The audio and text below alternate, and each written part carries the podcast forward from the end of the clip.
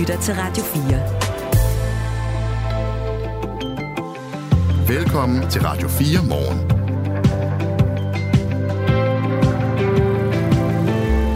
Hold da op, en bombe hun smed der, dronning Margrethe. Det hele er lidt specielt i dag. Godmorgen og godt nytår. Jeg hedder Kasper Harbo, og jeg sidder sammen med mine kolleger og gør klar til at lave en times direkte radio mellem 8 og 9, hvor vi går rigtig dybt ind i den nyhed, som blev lanceret i nytårstalen i går. Det program, som kører her mellem 7 og 8, er et, vi optog i sidste uge, fordi øh, de mennesker, vi gerne vil have med, de er altså lidt nemmere at få med øh, på andre tidspunkter end mellem 7 og 8 1. januar. Så du skal lytte til noget, der er optaget, det er ret spændende. Det handler om, hvad det nye år ellers, lige bortset fra dronningen, byder på af uforudsigeligheder. Så nu bliver det lidt meta. Om lidt siger jeg igen godmorgen og indleder det oprindelige program, som handler om det år, der kommer. Halv otte, der samler Thomas Sand op igen med flere reaktioner på dronningens beslutning om at abdicere 14. januar. Og efter 8 vender vi hver en sten i den sag. Det her er Radio 4 morgen. Godmorgen, velkommen til 2024. Jeg håber, du er kommet godt ind i det her år. Fremtiden er jo lidt utryg, men nu er den her. Jeg hedder Kasper Harbo, og jeg er glad for, at du også er her. Vi klarer den sammen.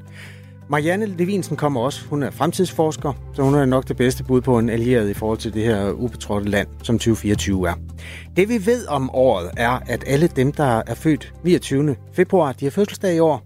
Det har de skulle fortjent efterhånden. Der er fire år mellem øh, kage, lavkagerne, kagepersonerne, når man er født den dag. Der kommer også et øh, valg til Europaparlamentet til sommer, det ved vi. Det plejer ikke at sælge ret mange billetter, men vi skal nok være der på Radio 4. Der er også et præsidentvalg i USA. Det plejer at gå amok. Det skal vi også nok fortælle om. Øhm, der er også præsidentvalg i Mexico midt i sommerferien. Det kan jeg love, vi ikke kommer til at dække særlig intensivt. Men man ved jo aldrig, for vi har fået en ny direktør på radioen. Han tiltræder 15. januar, så kommer der til at ske nye spændende ting, også med den her radiokanal. Han hedder Nikolaj Thyssen, og ham hilser jeg også på i det her radioprogram efter halv 8.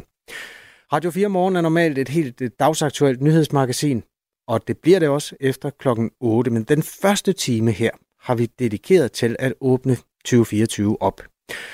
Og så er der jo altså dukfrisk overblik over de helt dagsaktuelle nyheder klokken helt og klokken halv. Radio 4 ikke så forudsigeligt. Apropos 2024, så har vi lavet en tipskupon her på Radio 4 til dig, der er stærk til at se ind i fremtiden. Den kommer jeg også til at lancere her i programmet. Du kan finde den på Facebook i øvrigt også. Vi hedder Radio 4, hvis du skulle være i tvivl. Der er jo OL og EM i fodbold og politik og stor bagdyst og alt muligt andet, man skal forudsige øh, i den der tippe 9. Jeg kommer til at læse den op i ro og mag lidt senere, så ved du det. Marianne Levinsten er forskningschef ved Center for Fremtidsforskning, som er en privat virksomhed, som lever af at lave analyser af samfundet og de mennesker, der bor her. Er det ikke en meget færre øh, ned, øh, af det? Jo, det er det. Velkommen, og godt nytår. Tak skal du have, og lige måde. Nu er det jo ikke en beskyttet titel at være fremtidsforsker, fordi vi kan jo alle sammen have mere eller mindre kvalificeret gæt, men vil, vil du beskrive, hvad dit arbejde egentlig er? Jamen, mit arbejde er at bruge forskellige metoder, øh, både økonomi og øh, mønstre og, og interviews med mennesker, for ligesom at kunne forudsige noget om, hvad er det, der kommer til at ske inden for den nære fremtid. Øh, det er som regel det, man siger, at man har en vis mulighed for at forudsige. Hvis vi går ud på 10 og 20 og 30 års sigt, så er det så noget, der hedder øh, ren gætteri. Øh, men vi plejer at sige, at den nære fremtid kan vi sige noget kvalificeret om. Dengang 2019 blev til 2020, den her radiokanal er jo ret ny. Vi åbnede ja. 1. november 2019. Og da vi gik ind i 20'erne, så lavede vi sådan en serie programmer om, hvad kommer der til at ske inden for rumfart og handel ja. og øh, forskellige andre sådan brede emner. Ikke? Fordi vi tænkte, nu, nu skal vi prøve at beskrive, hvad der sker. Og så kommer 2020, og fem minutter inden i det nye år, så kommer corona. Og, altså, og der var intet, der var, som vi troede, det skulle være. Nej. Er, er det ikke en lille smule svært at være fremtidsforsker? Jo, det er... Man kan sige, det der er interessant her, det er, at vi, vi stod på kanten til 20'erne øh, og tænkte, nu bliver det de vilde 20'er, ligesom hvis der er nogen, jeg kan huske eller har læst om de 1920'erne. Ja, hvor der med, var, med jazzmusikken. Og... Med jazz og rock og sex og alt muligt. Ja. Øh, og masser af vækst og masser af ballade. Øh, og så bliver festen lukket ret hurtigt efter øh, godt øh, et par måneder, ikke? Så, er vi, så er vi lukket ned ikke? for 11 mm. år. Ikke? Øh, så, så vi står ligesom der, altså de 20'erne bliver vilde, de bliver bare vilde senere. Og de har jo sådan set også været vilde, men på en helt anden måde, end vi har forestillet os. Ikke? Øh, så, så, øh, så når man sådan ser tilbage på de sidste fire år, så vil jeg sige, de vilde på den måde, at ingenting er gået, som vi, som vi på en eller anden måde forventede. Vel? Nej. Øh, så der var nogen, der havde set det der med, med corona. Ja, der er jo faktisk nogen, der har øh, nævnt det med pandemier i ja, forskellige ja. skrækfilm. Ja, det er der. Men, men øh, det der med at forudsige det og, og, og skrækfilm, og så at det faktisk sker, det er jo, noget, det er jo to meget forskellige ting. Øh, så, så der er en tradition for at lave de der gyser, øh, apokalypsis øh, film, ikke? Men, ja. men det er jo ikke det samme, som det sker i virkeligheden. Der er mange ting, der er forudsagt, som aldrig er sket, ikke? Mm. Øh, det er jo det nemmeste, ja. ikke? og så snakker man ikke så meget om de forudsigelser, der ikke bliver til noget. Nej, øh, men det er et meget godt udgangspunkt for at tale om fremtiden. Øh, det er faktisk, at de sidste fire år har været meget specielle. Og øh, naturkatastrofer, som pandemier på en eller anden måde også hører under, ja. vulkanudbrud og den slags, det er sådan noget, man ved, der kommer en gang imellem, men man ved ikke rigtig, hvornår. Så dem skubber vi lige til side, og så ja. bruger vi måske mere noget tid på nogle konjunkturer og nogle mønstre, som ja. du øh, siger så klart. Jeg var inde og smugkigge på fremforsk.dk, Center for Fremtidsforsknings hjemmeside, og en af overskrifterne er, en fremtid præget af usikkerhed og forandring. Og så tænker jeg, jeg vide, om man nogensinde har haft en fremtid, der ikke var præget af usikkerhed og forandring? Ja, det kan man godt sige. Men det er jo fint, så er det ja, deklareret. Ja, ja, og det er det. Og hvordan skal man måle det? Er det antallet af krige? Er det antallet af konflikter? Er det antallet af omstillinger? Eller hvad det er? Mm. Øh, og der må man jo sige, at øh, verden har faktisk også været rigtig usikker og uforudsigelig i tierne. Men mange af de konflikter og de usikkerheder, der var, de ramte ikke så meget os i Europa. De ramte resten af verden. Jeg har allerede øh, glemt, hvad der skete i tierne. Ja, men der har sket rigtig mange forskellige ting med krige og øh, konflikter alle mulige andre steder end øh, rundt omkring i verden. Det var i hvert fald det, der gjorde, at der har gjort, at, at globaliseringen tog af i tierne, og virksomhederne begyndte at være mere fokuseret på at have supply chain og forsyning tættere på. Noget, mm. der blev endnu mere forstærket under corona og under krigen, efter krigen i, øh, i Ukraine. Så man var allerede i gang med det, men, men det var meget konflikter i resten af verden. Øh, hvorimod grunden til, at vi synes det der med, at det er meget foranderligt og usikkert, mm. det er fordi, vi har en krig for første gang siden 90'erne i, i, i Europa, i udkanten af Europa, men øh, vi har en krig, øh, og nu har vi krigen i øh, Israel, Hamas, Palæstina-krigen, mm. som har ligesom lidt en kraftfuld, hvad hedder det, nogle, nogle mange forskellige øh, snore rundt omkring, både til Europa, Europas dårlige samvittighed, til en uløselig konflikt mellem nogle mennesker, som mente, det var deres land, og nogen, der er blevet placeret der, som også mener, det er deres land. Altså, så, så der er mange ting, der, der påvirker os. Og de sidste to store øh, begivenheder i, i forhold til Europa og Danmark, det er meget øh, Ukraine og, og, og, og, og Israel-Palæstina-konflikten. Og de har snore op til os på en anden måde, end hvis der er en konflikt mellem Kina og øh, nogle andre øh, ude i, i øh, Sydøstasien. Og det, det er, der. det er der masser af. ja, ja. Der er masser af, af konflikter andre steder. Marianne Levinsen er fremtidsforsker og øh, hjælper os med at skyde 2024 i gang. Og tak fordi du har tændt for det her radioprogram, der hedder Radio 4 Morgen. En lidt mere dybtegående øh, indgang i det år, som vi ja, er midt i. Eller det er ikke midt i. Vi er på, hvad hedder det, når man, der er tærskelen. Det er, når man er på vej Tærskelen til det nye år, ja. Jamen, vi er inde i det nye år, så vi er øh, der lige, hvor man sådan har en fod inde i entréen. Og tænker, hvad kommer til at ske? Ja, og ja. Sådan, når man træder ind i et nyt hus, så kan man sådan, ah, der dufter lidt af hjemmebagte boller, og sådan, man kan se det, der står nogle sure støvler derovre, og sådan, man får lige det første indtryk af 2024. Øh, hvad tænker du øh, sådan, om det hus her? Lugter der af sure støvler, eller friskbagte boller, sådan umiddelbart? Noget godt eller noget skidt? Øh, altså, jeg tænker, der er noget godt som regel. Øh, det, som udgangspunkt er jeg positiv.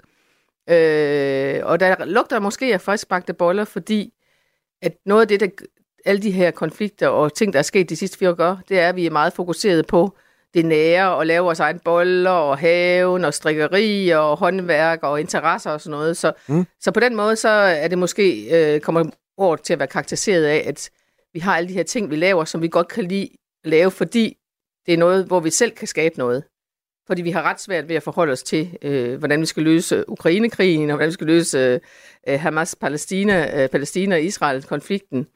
Øh, og det har vi også set i, i, i forbindelse med f.eks. finanskrisen, at så, så, så vender vi meget vores blik indad mod familie, de nære venner, mm. øh, de gode sysler. Øh, og vi ser også øh, noget andet. Vi ser også, at øh, den samme adfærd, som vi også så efter finanskrisen, det der med, at folk er usikre og lidt påpasselige og sparer meget op. og forbruger ah. mindre. Ja.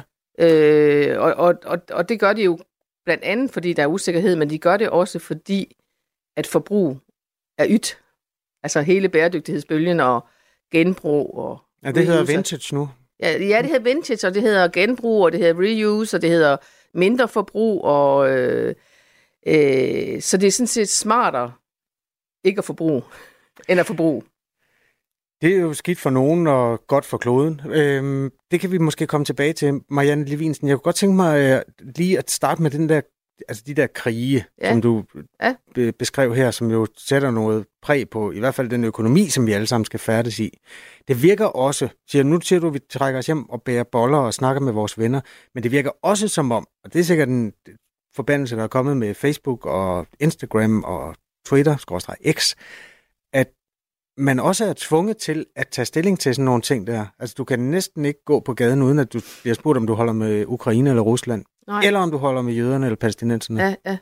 Øh, hvordan, altså, hvordan ser du på det? Det er rigtigt. Og det er måske den der, vi bliver bombarderet med de her nyheder, og vi føler, at vi skal tage stilling til det.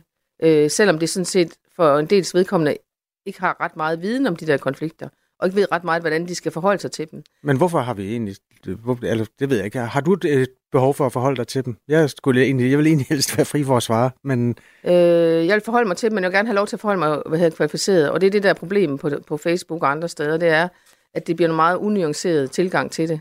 Øh, øh, og jeg vil sige, det, det, det, jeg, jeg forholder mig til dem, fordi jeg synes, det, det er altid interessant, når der er en krig, hvad der sker, og Øh, som Ole Væver, der er international øh, hvad hedder det, forsker, siger, øh, det skal blive værre, før det bliver godt. Så det er også lidt det håb, jeg har, at, at, at den her trælse krig i Ukraine og den super forfærdelige konflikt i, i Israel og Palæstina, den, det kommer til at medføre nogle gode forandringer i verden. Så det er sådan lidt det, det håb, jeg har.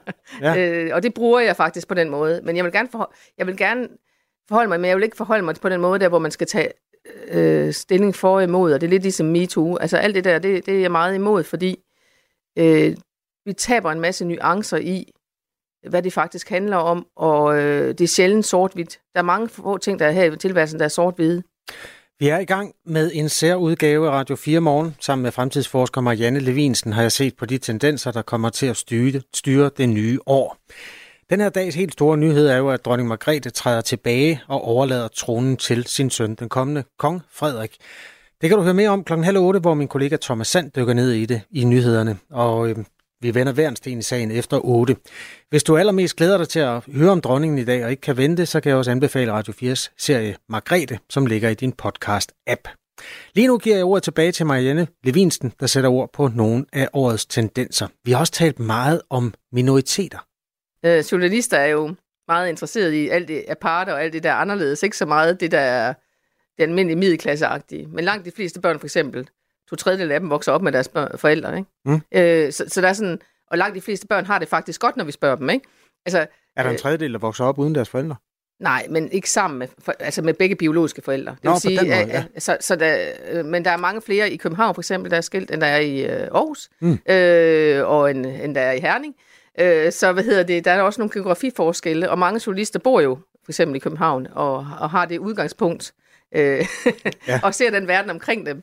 Øh, så, så tit så bliver det lidt fordrejet også med singler, eller folk, der bor uh, couple livings uh, together apart og alt det andet her, så vi har alt det, alt det der smart, ikke? Ja. Men som jeg plejer at sige, for sjov, ja. og det kan vi godt sige igen her, ikke? Okay. Øh, hvis du tør at høre på det. Ja, det er altså, der er ikke nogen, der... Altså, jeg tror, det var, det var en af de gamle weekendaviser, øh, journalister, der skriver, der er ikke så mange, der interesserer os for os i middelklassen, der ligger øh, lørdag aften og boller, vel? Altså, det er, jamen, nå, men det er bare fordi, det, det er, det er uke, ualmindeligt kedeligt og uforudsigeligt, den der middelklasse adfærd, som rigtig mange af os har. Ja. Øh, og den, den er jo ikke særlig spændende, vel? Altså, det, så skal man i hvert fald finde en, en vinkel på den, ikke? Ja. Og derfor finder man tit det der med... Øh, folk, med, folk der har nogle, en anden adfærd, en anden køn, eller en anden seksualitet, eller et eller andet. Det er virkelig noget, der, der er clickbaiter, ikke? Det kunne jeg godt tænke mig at få en fremskrivning ja. af, fordi ja. øhm, det er jo helt klart, at minoriteter, både seksuelle og etniske og øh, en masse andre problematikker, også MeToo kan man putte ind under. Der er nogle mennesker, der har været minoritet på nogle områder, også ja. i forhold til ligestilling, hvor det helt klart har fået en meget mere tydelig stemme i løbet af 10'erne og starten af 20'erne ja, her. Ja. Nogen øh, for eksempel i Folketinget taler om, at det, den der krænkelseskultur, den er gået for vidt, og vi tager alt for meget hensyn til mindretal. Tør du fremskrive den der? Altså har det toppet, eller vil vi blive endnu mere Altså, ja, men det hele, ja, det, det, man, det, det man kan sige, det er, at, og det er faktisk jeg lige har skrevet en artikel om, altså den der individualisering og, og individuelle rettigheder, den bølge er bare blevet større og større, øh, og den er så kommet til det der med køn og seksualitet og øh, minoriteter, øh, og på mange måder minder det lidt om 70'erne, hvor vi også havde nogle af de her opgør, men på en anden måde, på en meget mere individuel måde nu. Mm. Øh, og det kommer vi til at se mere af.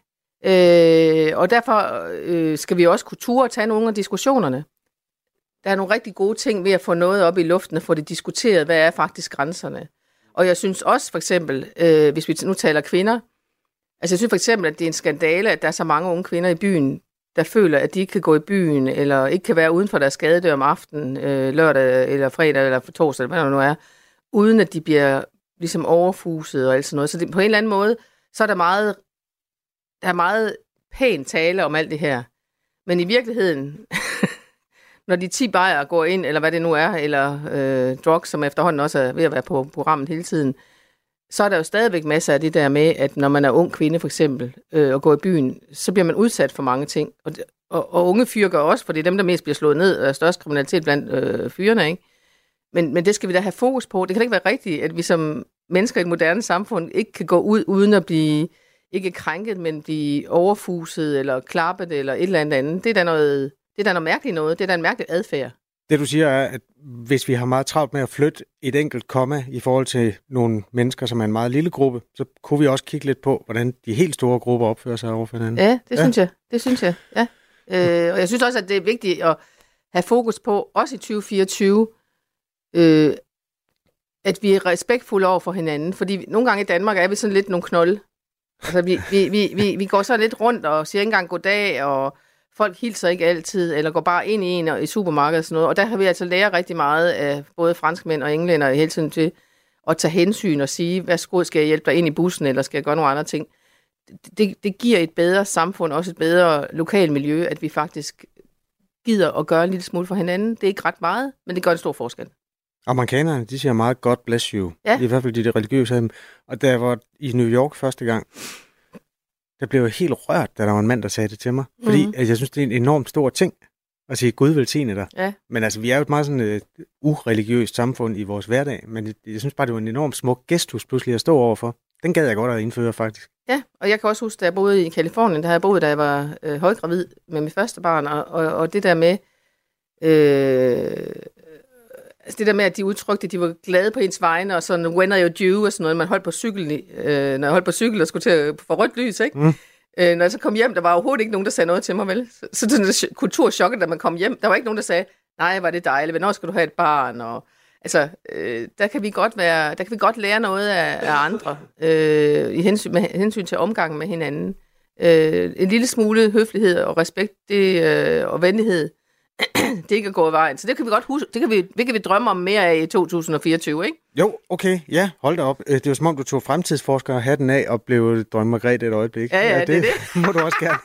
Marianne Levinsen er fremtidsforsker og øh, hjælper mig med at se på de tendenser, der er, sådan, fylder rigtig meget i vores tid lige nu, og som sikkert også kommer til at øh, trække spor ind i 2024. Det her er Radio 4 morgen. Husk, at du kan sende os en sms 1424. Marianne Levinsen, der er en digital revolution i gang nu, fordi der sidder robotter klar til at svare på alle vores spørgsmål.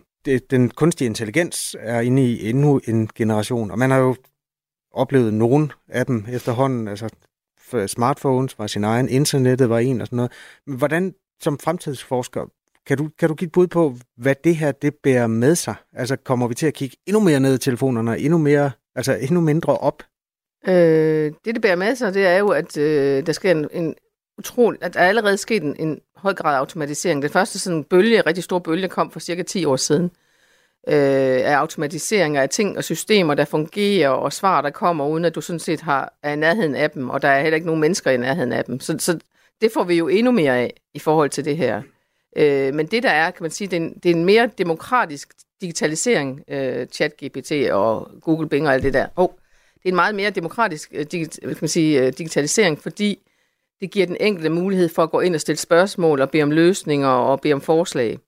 Så det er en lidt anden interaktion, og det er også derfor, man siger, altså den digitale revolution, vi har gang i nu, øh, den adskiller sig rigtig meget fra de tidligere, hvor det var et meget mere øh, data og systemer, vi havde styr på. Her kan vi gå ud, det, det man kalder de large language models, det, de går jo ud og høster viden på kryds og tværs i internettet øh, og mm. giver den til os. Men den er stadigvæk ikke ligesom den kloge PC, som vi har drømt om, jeg jeg ved ikke snart i 30-40 år, snakket om i snart 30-40 år, den er stadigvæk ikke factfulness, vel? Altså, den, du kan ikke være sikker på, at det, den høster, og det, den finder, det er rigtigt. Altså, nu snakker du om, om de der data, vi havde på vores hjemmeside, ikke? Ja. Og det er udfordringen med den, men den kan hjælpe dig med at skrive en ansøgning, den kan hjælpe dig med at øh, lave en god overskrift, den kan hjælpe dig med rigtig mange ting. Så, så på mange måder øh, kan, vi få, kan vi få rigtig meget hjælp. Vi kan bare ikke være sikre på, at det er rigtigt. Og så spørgsmålet, hvad man kan bruge det til, når man ikke kan være sikker på, at det er rigtigt. Forleden der spurgte jeg ChatGPT, om Jørgen Jynke Nielsen er forbryder. Ja. Det var bare for at finde ud af, om man kalder folk forbrydere, når de har udstået deres straf. Så fortalte mig, at Jørgen Jynke Nielsen, du ved, tidligere HR'er, øh, han var medlem af Blikkingadebanden. Det var helt fucked up. Ja, det er helt fucked up. Altså, og, og det var sådan, hvor jeg tænkte, det, det, det tror jeg simpelthen, mine børn kan svare på, det der. Så, så samtidig med, at den er klogere end nogensinde før, så er den jo dummere end, øh, end snot, når, når det er, at den ikke engang ved. Den er især dum til, til personer. Altså jeg har for eksempel også startet to-tre firmaer, som jeg aldrig har haft noget med at gøre. Ikke? Og man søger på mig, fordi jeg blandt andet har en navnesøster, der er landskabsarkitekt. Okay. Godt dekoreret landskabsarkitekt. Ikke? Jo. Så, så, øh, så der er den rigtig dum, men er så andre ting, øh, hvor den er bedre. Ikke? Så det er sådan lidt... Så man skal, det er igen ligesom det har været hele tiden med omkring internettet og, og viden, hvis vi taler viden at, at man skal vide noget på forhånd for at kunne bruge det øh, godt. Øh, og vide, det er en klade, for eksempel, og man ikke bare tror, det er virkeligheden, der, der, der kommer ud af chat-GPT'en. Ikke? Øh, så vi kommer, men vi er jo... 20'erne bliver jo karakteriseret ved en kæmpe digitalisering i alle systemer, alle processer, i alle produktioner og sådan noget. Men det, der kan man sige, nogle gange udfordrer os, det er, at det er ikke noget, vi nødvendigvis skal se. Det er bare noget, der sker bag øh, i væggen, øh, bag ved kulisserne og alt sådan noget. Vi kan jo se, at danske virksomheder, for eksempel de sidste 10 år, er begyndt at bruge meget mere kunstig intelligens, de gjorde for 10 år siden, og de kommer til at bruge endnu mere. Ikke? Mm. Øh, men, men det, der udfordrer os som mennesker, det er meget det der med, at vi ikke kan se det. Øh, og at meget af den kommunikation og de henvendelser, vi får som menneske i dag, og det er noget af det, der også kommer til at præge 2024, eller præge hele 20'erne, det er, at det er automatiseret. Det er sådan set ikke rigtigt måske nogen, der er særlig interesseret i os. Og det betyder, at den der fremmedgørelse, der ligger i det der, det betyder faktisk, at vi bliver mere, opt- vi bliver mere optaget og mere fokuseret på de fysiske relationer og de mennesker, der faktisk er interesseret i os. Og det nærvær og fællesskab vi kan, og dialog, vi kan få med dem, fordi alt det andet, det, det, det er sådan noget, der lidt kører rundt. Altså, hvor tit er der noget i e-boks, der virkelig udtrykker en interesse for dig. Har du fået sådan en? Jeg kan lige prøve at tjekke. Der er noget fra Danmarks Statistik, der vil spørge mig om noget. Ja, det er det. Det, det gider jeg ikke. Nej. Øh, så er der noget fra banken. Så er der noget fra banken. Lønseddel. Dejligt. Øh, fakturer. Lønseddel.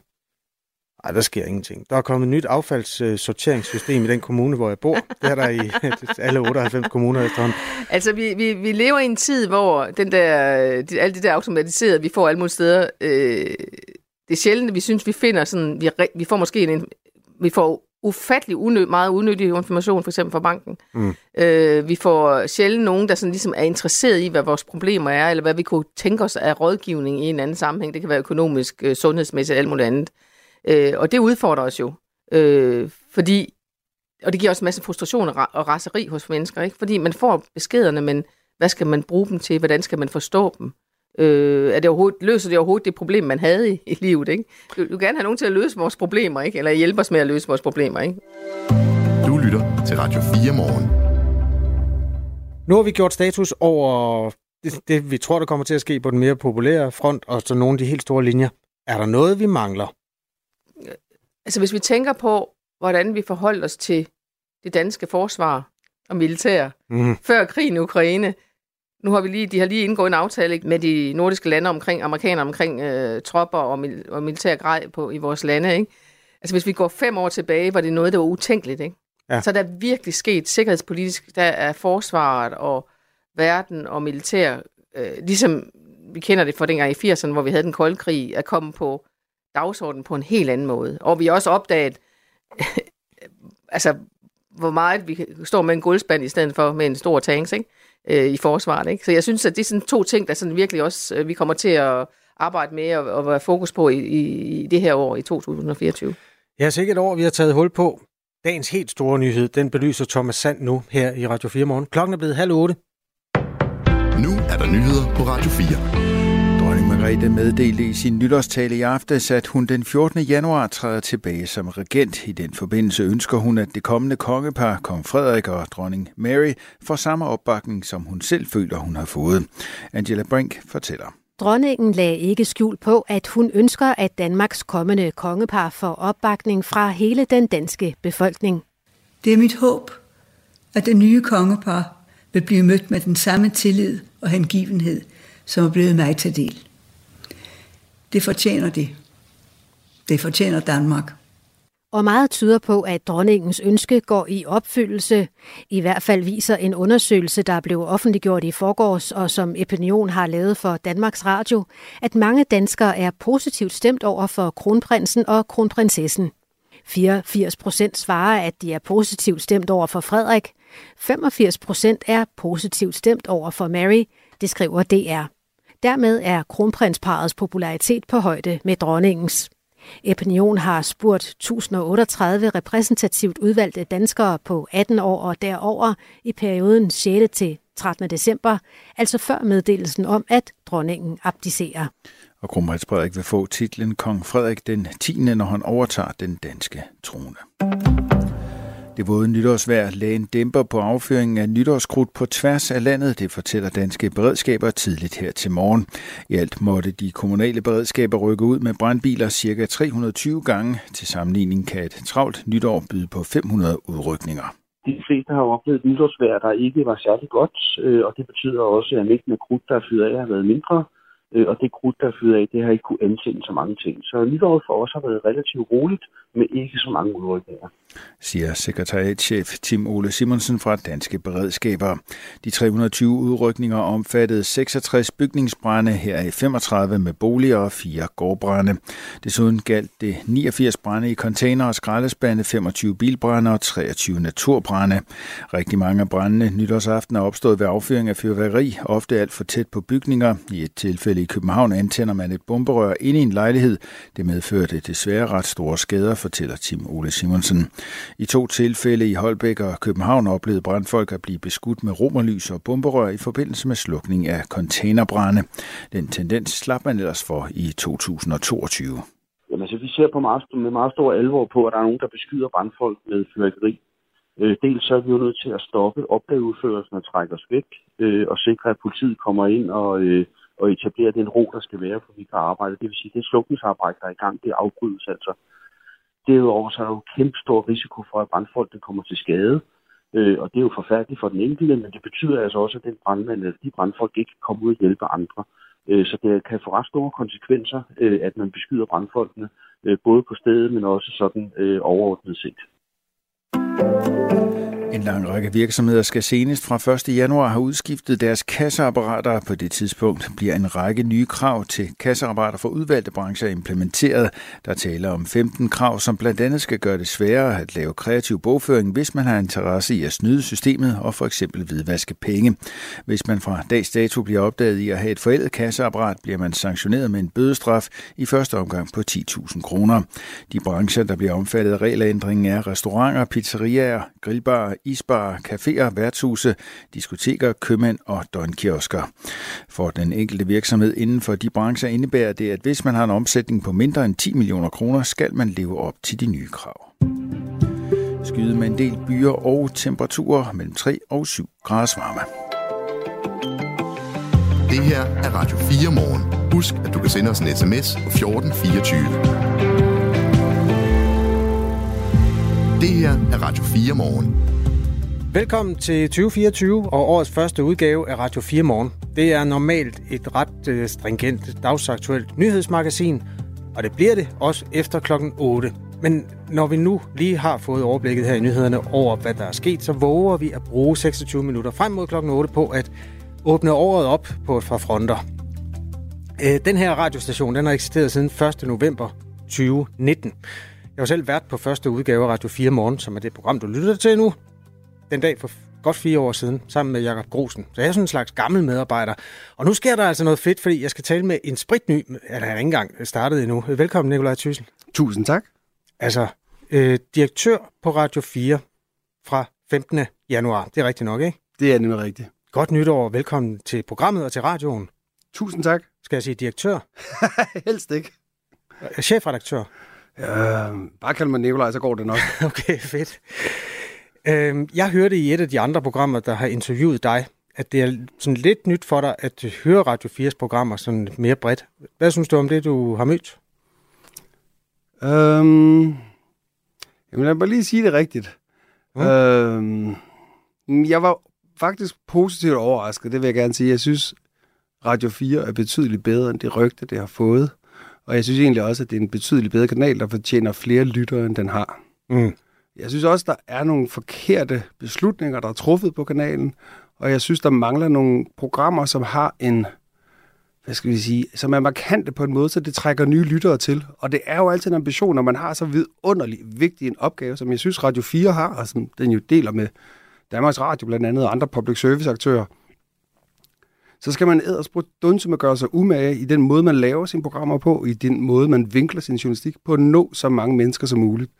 Og man kan godt nogle gange, hvis man kigger på Radio 4 og ser den sendetilladelse, vi har fået, tænke, hold op, det er en svær opgave, men mm. det er et meget sådan detaljeret og detaljstyret øh, stykke papir. Men hvis man lige zoomer ud og kigger på radiolovens paragraf 10, som er den, der hvad skal sige, sikrer reglerne for øh, afsættet virkelig for public service øh, aktører, så er det en helt afsindig privilegeret opgave, og der tror jeg, vi skal være bedre til at tage det alvor, den vigtige opgave og de sjove udfordringer, der ligger i det, og vinkle på en måde, så vi åbner nogle ører på lytterne, og så det bliver nemmere at vælge os til. Radio 4 Morgen er i gang med årets første udgave. Den, det er den, der bliver penge hver en dag. Og øh, jeg hedder Kasper Harbo, jeg er journalist og programvært, og passer sådan set bare det lille hjørne af butikken. Og Nikolaj Thyssen bliver direktør for hele butikken fra 15. januar. Jeg ved godt, at du er en lille smule træt af forhistorien, men der er nogle mennesker, der har hørt den her kanal. Nogle har hørt den i nogle dage, og nogle har hørt den måneder, og nogle har hørt den lige fra starten. Jeg, må jeg godt komme med den historiske tidslinje, bare sådan, at vi har den på plads? Virkelig gerne. Radio 4 var den eneste ansøger, da staten skulle hyre nogen til at lave FM-radio på den fjerde nationale frekvens. Dem, der havde haft den i øh, de foregående otte år, de hed Radio 24-7, anført af øh, Michael Brygger, nej, Mads Brygger og Michael Perlsen, jeg kan ikke, det er så længe siden. Øh, og de søgte jo ikke tilladelsen igen, fordi de kunne ikke få det til at hænge sammen med det geografiske krav, der stod i øh, sendetilladelsen, der som Nikolaj lige nævnte. Radioens hovedredaktion skulle sende, øh, eller befinde sig mindst 110 km fra København. Så kom der alt muligt politisk roderi, og mange mente, at det var mor på en meget fin og populær radio. Og som sådan et slags plaster på sår, så bliver der udbudt, det er super kompliceret, så bliver der udbudt en anden radioopgave, fire år på statens regning. Der skulle der så laves en digital radiokanal, og alle troede, at Radio 24 skulle have den. Og det troede vi faktisk også øh, her, altså, da vi gik og, og læste stenene til Radio 4's programmer. Fordi øh, vi skulle starte 1. november. Det var, jeg tror, det var otte dage før, der kom så den der chokmelding, at Radio 24 havde ikke fået den sendetilladelse heller. De, øh, den var gået til nogen, der hed Laut, og som senere, ja, det, det spor givet ikke engang ud af. Men det er bare for at sige, at dengang der troede vi, sådan, at vi skulle lave, lave sådan en slags alternativ til Radio 24 Og så blev Radio 4 så født i det der øh, frådende hav, og øh, vi gik i gang. Og der var selvfølgelig også nogle startvanskeligheder. Og jeg hørte faktisk en mand, hedder han Lars Trier Mogensen, ham der politisk kommentator, han sagde, at han havde hørt Radio 4 en gang, da den var ny, og han var ude at køre bil, og han kunne ikke lide det, så han ikke hørt det siden. Ja. Øh, er det det, der er opgaven for dig, at få ham til at tænde en gang til?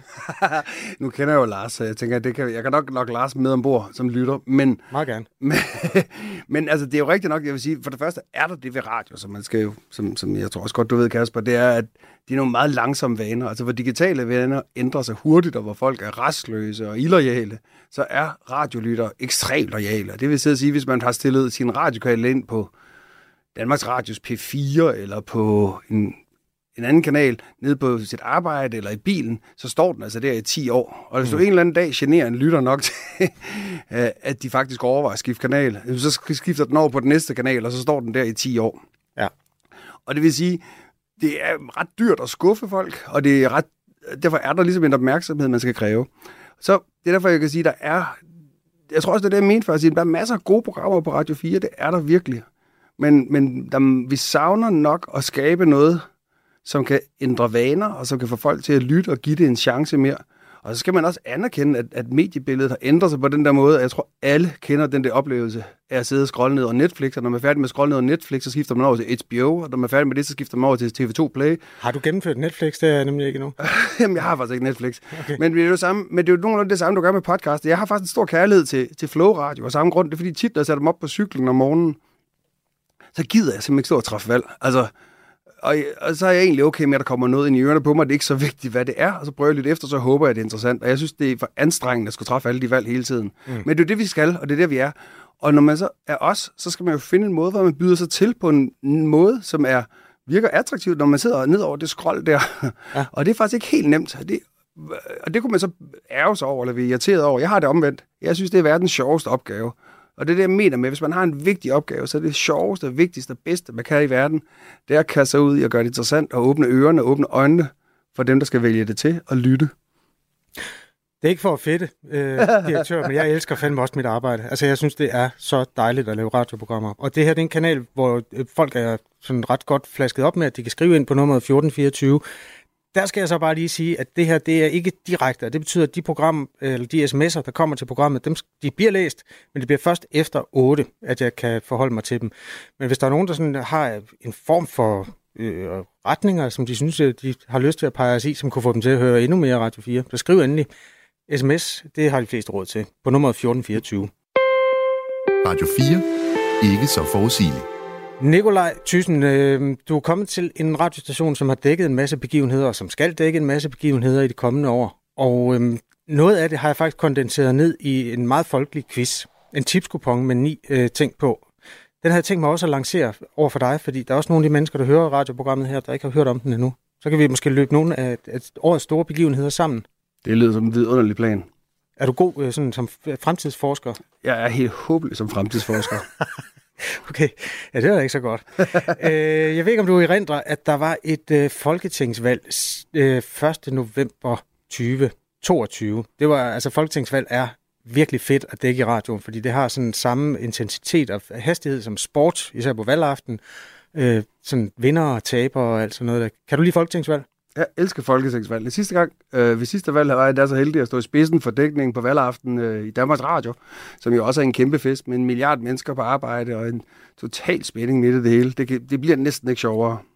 Der er vinder, og der er tabere, ligesom der er i sportens verden. Her er en af vinderne. Vi vist de danskere, der stemte på os, at, øh, at det var en god idé, og de også skal stemme på os igen om fire år. Altså, vi skal bygge videre oven på det her.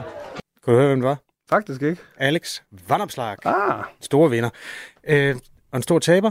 Den største udfordring har været, at vi ikke har kunne åbne munden, uden at der hele tiden er blevet sagt spærregrænse. Det kan du godt høre med. Øh, og det har været irriterende, men det har vi arbejdet os ud af, og vi er over, og det er det, som, øh, som er godt. Pia Kærsgaard er øh, tidligere formand, nu værdiordfører for Dansk Folkeparti. Nikolaj Thyssen, det første spørgsmål på Radio 4's øh, fremtidsforskningstipskupon lyder sådan her. Hvor mange folketingsvalg kommer der i Danmark i 2024? Og der er jo tre, der er et kryds og to. Altså kommer der 0, kommer der 1, eller kommer der 2? Jamen, altså bedste bud herfra, det er, at der kommer ikke noget. Og det er jo fordi, man kan sige, at den regering, der er blevet formet til at skulle håndtere de store kriser, er blevet lidt af en kriseregering i sig selv. Og i hvert fald, hvis man læser meningsmålingerne, så er det svært at sidde og se, hvad der skulle øh, motivere nogle af de tre partier til at kaste sig ud i et møde med vælgerne. Det er ellers noget af det, hvor man øh, får lov at vise flaget som radiostation, sådan i forhold til altså live-dækninger. Hvem får de mest opsigtsvækkende interview? Det er der, man går viralt med de mest interessante klip og sådan noget. Men det kan vi altså ikke håbe på. Der kommer Europaparlament. Jeg skulle lige til at sige det. Der er jo et andet valg, så må det, det er ikke helt så naturligt spændende, men det må du gøre dig umage for så. Jamen, det lover jeg. øh, det, ja, helt klart. Interesserer du dig for Europaparlamentet? Sådan, når du sidder om aftenen og skal til, nu skal jeg altså virkelig have Nikolaj-tid, så sidder du og bladrer der på eu.eu. Nej, jeg tror, jeg har det med EU-parlamentet som de fleste, at man godt ved, at der bliver udøvet en ret stor magt dernede, og vi burde interessere os mere for det. Men det er nok sådan lidt skamfuldt og lidt øh, skyldsbetinget i virkeligheden. Den her tipskupon, hvor der er ni begivenheder, som udspiller sig i 2024, den ligger på Radio 4's Facebook-side, og du har hele det her døgn, altså, eller frem til det her døgn slutter. Første i første er deadline kl. 23.59.59 for at indsende dine ni tegn, og der er en mailadresse, som også står i Facebook-opslaget. Den hedder infosnabelagradio4.dk, og så skal man lige skrive tipskupon i emnefeltet. Kamp nummer to, den handler om øh, fodbold. Øh, Nikolaj Thyssen, altså kommende direktør på Radio 4. Er du glad for fodbold? Det kommer an på, hvordan vi definerer glad. Altså, jeg har jo holdt med AGF, øh, siden jeg var barn, og det har jo været et langt nederlag, i hvert fald de sidste 30 år. Øh, så jeg, jeg er glad for fodbold, men det er også lidt en lidelseshistorie. Men ja. det er så til gengæld også en lidelseshistorie, jeg deler med nogle venner, som øh, jo er rammerne for et ret vidunderligt øh, venskab. Hvad med landsholdet? Oh, altså, jeg havde jo øh, min bedste sommer nogensinde i 1992. Ja. Og det havde jeg mange grunde. Jeg var øh, rejst rundt i Rusland og havde en fest, og jeg så faktisk finalen i Moskva. Øh, ah, det var en anden tid. Ja, det var nemlig en anden tid. Jeg var taget over med toget. Og semifinalen mod Holland, straffesparkskonkurrencen, det var, tog jeg faktisk sted fra København og satte mig ind i toget. Øh, og jo, der var en i to vogne væk, der havde øh, en uh, transistorradio. Så det, det, ligesom, det var sådan en helt film, hvis du ved, så kunne man høre ned fra den anden ende af toget. De scorer, de scorer, de scorer, de scorer, og så arbejdede det hele vejen op gennem alle vognene. Ej. Det var en vidunderlig måde at se den finale på. Så jeg kan godt lide landsholdet, men jeg har det jo lidt ligesom, man kan ikke, der er begrænset, hvor mange nederlag man kan bære som menneske. Øh, og da jeg har taget AGF til mit hjerte, så må jeg sige, at jeg har det lidt blandet med landsholdet. Min søn synes, jeg er en forræder af rang. Men jeg må indrømme, når det kommer til VM, så håber jeg egentlig altid, at Danmark ryger ud efter gruppespillet. Nu er det EM, øh, Nikolaj. Men, øh, ah, så sidder til EM der. Jamen, det, det, jeg tror, det er det samme. Øhm, EM, det foregår i Tyskland. Vi har været en tur i pølsevognen, børnenes kontor på Banegårdspladsen i Aarhus, bare for at få en folkelig stemning, inden du skal afgive dit tegn. Det er noget af andet i klimaks, ikke? De har, jamen, jeg synes ikke, de har leveret. Mit bedste bud, det er, at vi kommer måske videre fra indledende, og så, så tænker jeg, det var det. Der, der skal virkelig til at ske noget med det hold, hvis de skal have en chance for bare at gøre, præstere et eller andet. Ham her, han hedder Kim, og han driver pølsevognen. Og Gert Rydum, han spiser hvad? Som pølsemanden siger det, jeg tror ikke, de kommer sådan. De, de kommer ikke op i toppen. Det gør de ikke. De er jo da kommet videre, trods alt. Men øh, jeg tror heller ikke, de kommer meget længere. Nikolaj Thyssen, det, der er tre øh, muligheder. Hvor langt kommer Danmark ved EM i fodbold? 1. Danmark er færdig efter gruppespillet.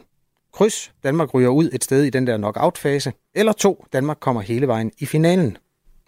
Um, men der går jeg med hjertet til, at Danmark er færdig efter gruppespillet. Et. Det her er Radio 4 morgen. Og det er en særudgave af Radio 4 morgen, øhm, hvor jeg har fået et, en god dybdegående fremtidsforskningssnak med Radio 4's kommende direktør, Nikolaj Thyssen, om de store begivenheder, som året byder på. Dagens helt store nyhed er jo altså, at dronning Margrethe træder tilbage om to uger og overlader tronen til kommende kong Frederik den 10. Det havde vi ikke set komme, da vi optog det interview, øh, Nikolaj Thyssen og jeg. Så det, det næste kvarter her, det handler altså ikke om dronningen, men mellem 8 og 9, der vender vi hver en sten i sagen, så du kan sagtens blive her på kanalen. Jeg kan da sige til dem, der glæder sig allermest til at høre om dronningen, og ikke kan vente, at vi har en ret fin podcast-serie, der hedder Margrethe. Den øh, blev publiceret i forbindelse med dronningens 50 års jubilæum i 2022. Den er i fem afsnit og handler om pligten og arven og æren, som Margrethe den anden har løftet efter sin far. Men 2024 byder jo altså også på mange andre store begivenheder, og de har fundet vej til Radio 4's tipskupon, hvor de første 30, der kan ramme ni rigtige, får et legendarisk Radio 4-krus og hederne omtale i Radio 4 morgens første udgave i starten af 25. Den ligger på vores Facebook-side. Der kan du også se, hvor du skal sende dit svar hen. Radio 4. Ikke så forudsigeligt. Spørgsmål nummer 3. Det her år, der har vi øh, fået så meget regn som aldrig nogensinde før. 900 og jeg ved ikke hvor mange. Altså den gamle rekord var 905 mm. Den er overgået. Spørgsmålet er, hvor meget der, lyder, der ryger øh, ned fra himlen i Danmark i det kommende år. Bliver det sådan mere normalt, altså mindre end 800 mm?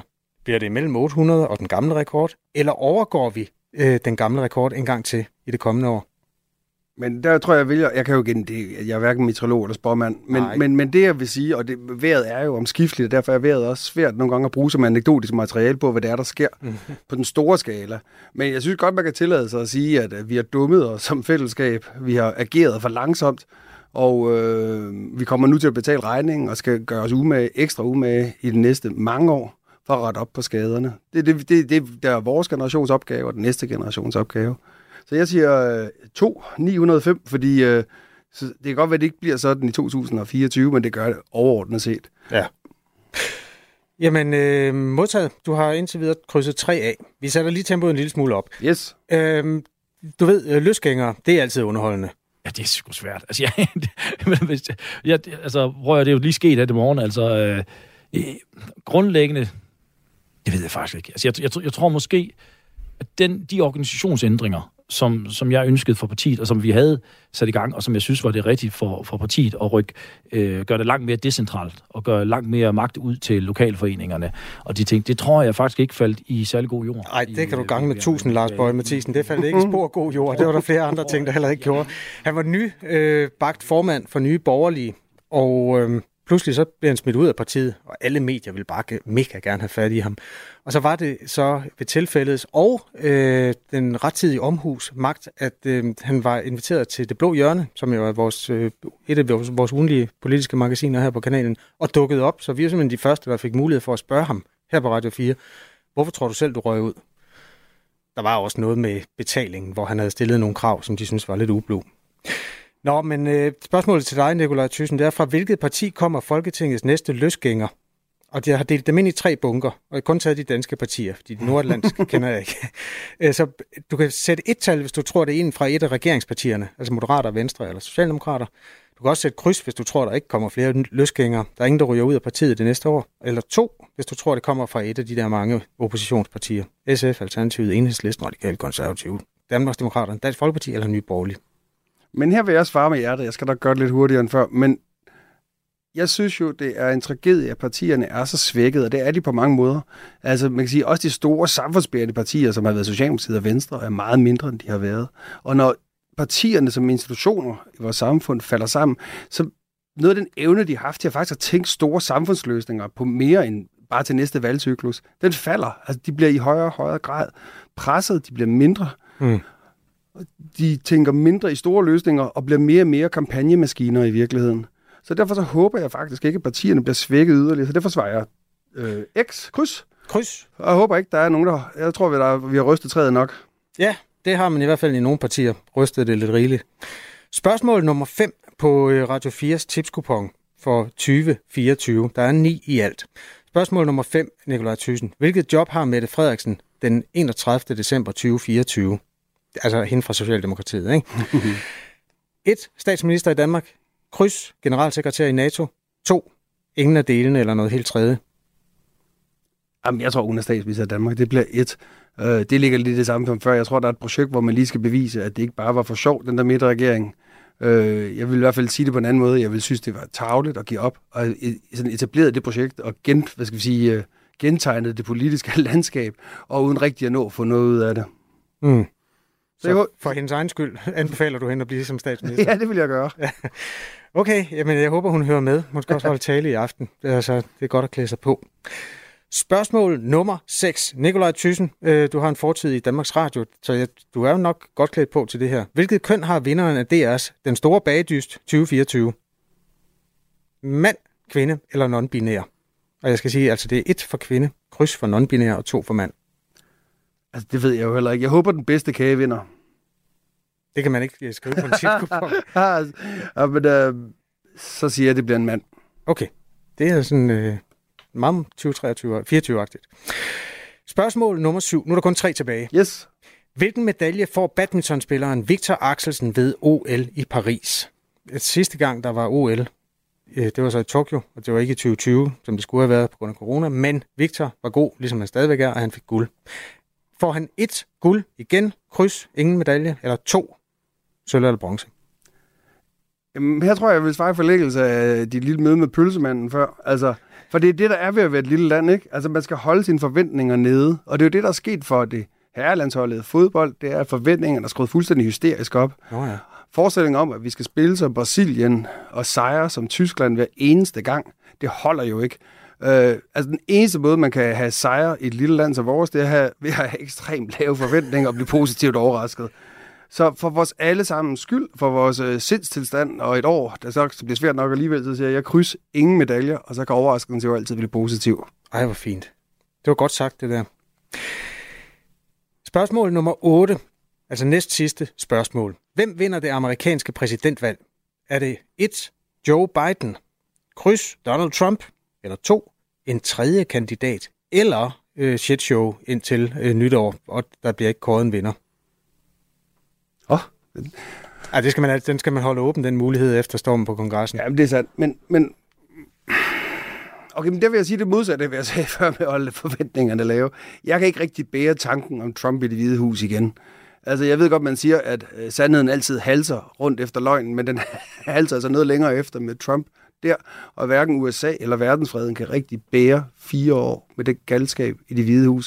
Så jeg tror simpelthen, jeg siger Joe Biden, bare fordi jeg faktisk ikke kan bære alternativet. Okay. Øh, jeg er sikker på, at der sidder nogen, der lige om 30-40 sekunder har sendt en sms, hvor der står, jo, det er gamle spøjelse og alt sådan noget der. Og det må man gerne. Øh, vi har brede skuldre, man kan, man kan skrive det på men, nummer 1424. Men det er de jo ret i. Altså prøv at, det er da, det er da en tragedie, at Joe Biden, det gamle pjok, ligesom, jeg synes på mange måder, han har været en udmærket præsident, det han har kunnet, men han er jo svækket, han er svækket, mm. han er mange ting.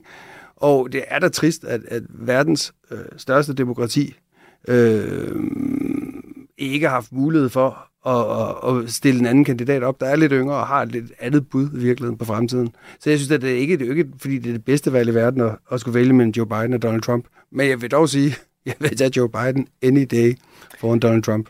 Der sidder måske nogen i bagkontoret og tænker plan B, uden at de siger det sådan super højt lige nu. Men øh, det ved vi mere om, når præsidentvalget kommer til efteråret. Ja. Det 9. spørgsmål, det er altså fedt. Øh, jeg siger til nye lyttere, at det her det er tipskupongen. Du kan finde den på vores Facebook-side, og så kan man skrive ind på infosnabelagradio4.dk. De ni tegn, og så lige et navn, og gerne hvilken by du kommer fra. Så vi ved, hvem vi skal hylde, når øh, vi gør status den 1. 1. 25. Spørgsmålet nummer 9, det er, hvem er direktør for Radio 4 den 31. december 2024? Baggrunden for det her er, at vi har haft tre direktører i løbet af 2023, og nu er det altså Nikolaj Thyssen, der træder til 1. januar. Spørgsmål, altså, den første valgmulighed, det, det er, at Nikolaj Thyssen, han stadig sidder der, når året er omme.